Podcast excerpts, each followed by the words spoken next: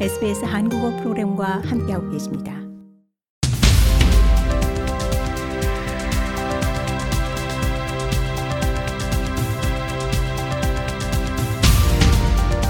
Australia, Korea, and world.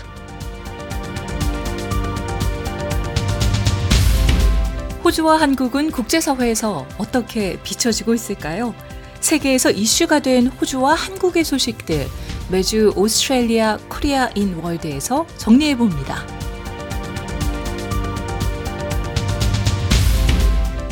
네, 매주 수요일 세계 속 한국과 호주의 소식을 알아보는 Australia Korea in World 시간입니다. 지난 시간에는 내년 1월부터 재개하는 인천 브리즈번 항공편 소식과 124억의 흑자를 기록한 호주의 9월달 무역 성과에 대한 소식 알아봤습니다. 이번 주 Australia Korea in World 어떤 소식이 기다리고 있을지 조채그 리포터와 함께 알아봅니다.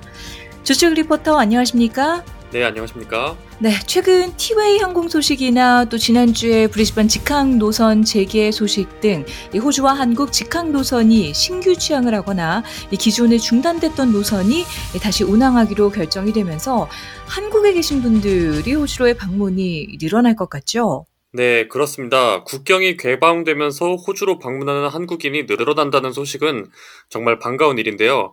하지만 그만큼 입국 과정에서 사건, 사고가 많이 발생하는 것도 사실입니다. 특히 최근 국내외 언론을 통해 보도된 내용이죠. 한국인 남성이 일본에서 시드니로 입국 도중에 약 7억 원 상당의 마약을 들여오다가 경찰에 체포되었다는 소식이 있었는데요. 어, 이 남성이 한국 경기도 공무원 신분인 것으로 밝혀졌다고 합니다. 네.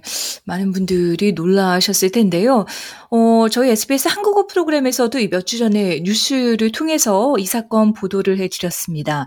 지난달 8일경 한국인 남성이 시드니 공항에서 어, 책과 가방 속에 이 코카인 2.5kg을 숨겨 들어오다가 호주 국경수비대에 체포된 소식이었습니다. 네, 그렇습니다. 이 남성은 경기도 소속 7급 공무원인 것으로 확인이 되었습니다. 네. 어, 경기도 관계자는 최근 주 시드니 총영사관으로부터 관련 내용을 통보받고 해당 공무원을 직위 해제 조치했다고 밝혔습니다. 네, 그렇군요. 아직 정확한 정황은 확인되지 않은 것 같은데요. 어, 이 사건은 좀 더 지켜봐야 할 것 같습니다. 어, 하지만 사실 그동안 호주에서 이 마약 밀매에 대해서는 그 일반 여행객들이 의도하지 않게 사건에 휘말리는 경우가 종종 보도가 됐었죠. 기억하십니까? 네, 그렇습니다. 물건 운반을 대가로 사례금을 지급한다는 유혹에 빠져 마약을 운반하거나 마약을 택배로 받다가 호주 현지 사법당국에 체포된 사건은 오늘 내일 있었던 일은 아닙니다. 네. 이러한 일에 휘말릴 경우에는 정말 심각한 결과를 초래할 수 있는데요. 어, 호주 형법에 따르면 마약 밀반 혐의는 최대 종신형을 받을 수 있는 아. 것으로 알려져 있습니다. 네, 최대 종신형 어, 정말 어, 굉장히 심각하게 네. 호주 사회에서 네 마약 밀매에 대해서 다루고 있는 것 같은데요.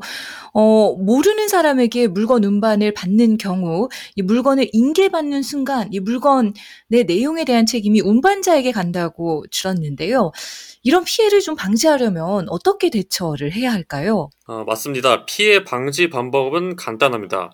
누군가 물건 운반 부탁을 해올 경우에는 과감하게 거절하고 필요한 경우 신고하는 것이 좋습니다. 특히 앞서 말씀드린 것처럼 소정의 대가에 혹해 이런 일들을 수락하다가 형을 선고받고 복역하게 되는 경우가 많은데 정말로 위험한 행동입니다.